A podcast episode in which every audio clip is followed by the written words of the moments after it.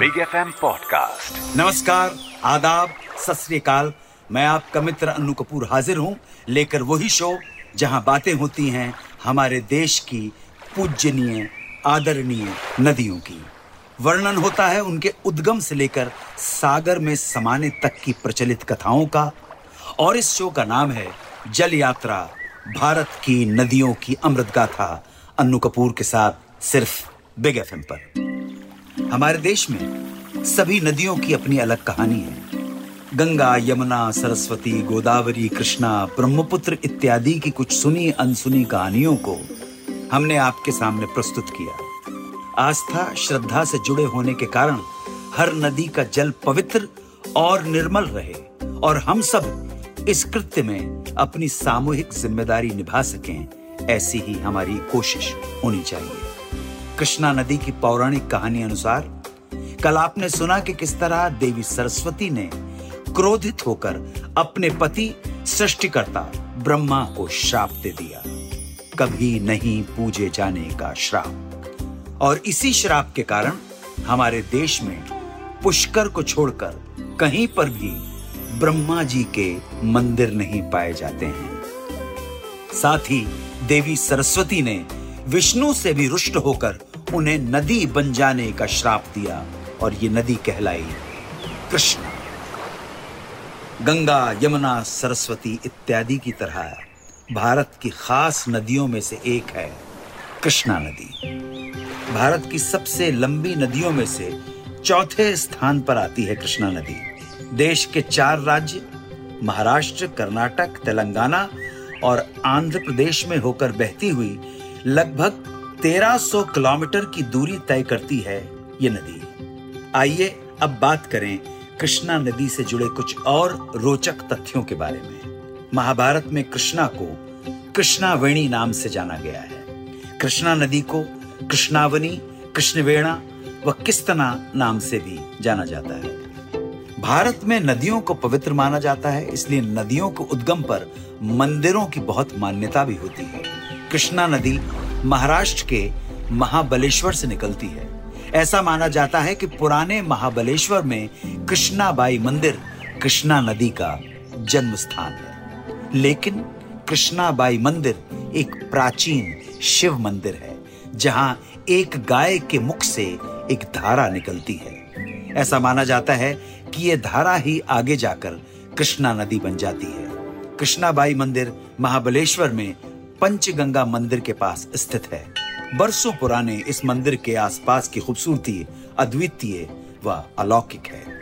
इस प्रकार यहाँ से आगे बढ़ते हुए कृष्णा नदी अपने आप में कई विविधताओं को समेटे हुए निरंतर बहती चली जा रही है। कृष्णा के किनारों पर कई प्रसिद्ध पर्यटन स्थल बने हुए हैं। तो दत्तादेव मंदिर, वीरभद्रा मंदिर, महागणपति मंदिर, संगमेश्वर शिव मंदिर कनक दुर्गा मंदिर प्रसिद्ध धार्मिक स्थान भी हैं।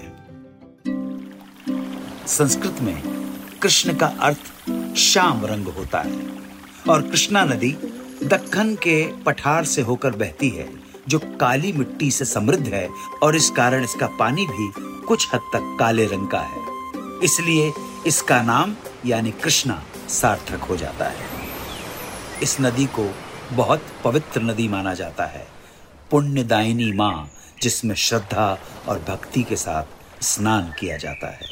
इसके तट पर आकर्षण का केंद्र कृष्ण पुष्करम मेला है, जो 12 साल में एक बार यहाँ आयोजित होता है। नदी के रास्ते में महाराष्ट्र, कर्नाटक, तेलंगाना और आंध्र प्रदेश में कई तीर्थ स्थान पड़ते हैं। दक्षिण भारत के क्षेत्रों को सिंचित व उपजाऊ बनाने में कृष्णा नदी का अहम योगदान है। तथा इन राज्यों में अर्थव्यवस्था के दृष्टिकोण से भी ये नदी अत्यंत महत्वपूर्ण है। दक्षिण भारत के विभिन्न राज्यों में बहते हुए कृष्णा नदी अंत में बंगाल की खाड़ी में विलीन हो जाती है। कृष्णा नदी के पास विस्तृत क्षेत्र में समृद्ध वनस्पति और जीव हैं। कृष्णा मुहाना में अंतिम जीवित मैनग्रोव वनों को कृष्णा वन्य जीव घोषित किया गया है। अभयारण्य बड़ी संख्या में निवासी और प्रवासी पक्षियों का घर है। अभयारण्य में मछली पकड़ने वाली बिल्लियाँ ऊद बिलाव, एस्टोरिन मगरमच्छ, चित्तीदार हिरण, सांबर हिरण, काला हिरण, सांप, छिपकली और सियार भी देखे जा सकते हैं। अभयारण्य, राइजोफोरा, एविसेनिया और इजीसेरोस जैसे पौधों के साथ समृद्ध वनस्पति का भी संरक्षक है। भारत सरकार ने देश की बाकी नदियों की तरह ही कृष्णा नदी के संरक्षण और इसके किनारे विकास के लिए कई परियोजनाएँ बनाई हैं। नागार्जुन सागर परियोजना आंध्र प्रदेश में कृष्णा नदी पर निर्मित है, जिस पर सिंचाई के लिए सभी तरह की सुविधाएँ विकसित की गई हैं और साथ ही यहाँ बाढ़ नियंत्रण और जल विद्युत का उत्पादन भी किया जाता है। नागार्जुन सागर परियोजना दुनिया का सबसे बड़ा और उच्चतम चिनाई वाला बाँध है। ये तेलंगाना के नलगोंडा ज़िले और आंध्र प्रदेश के गुंटूर ज़िले के मध्य बनाया गया है। कृष्णा नदी न केवल सिंचाई परियोजनाओं और जल विद्युत परियोजनाओं में, बल्कि पर्यटन की दृष्टि से भी लोगों के लिए उपयोगी है, लाभकारी है। कई लोकप्रिय झरने हैं जो कृष्णा नदी और उसकी सहायक नदियों द्वारा बनते हैं।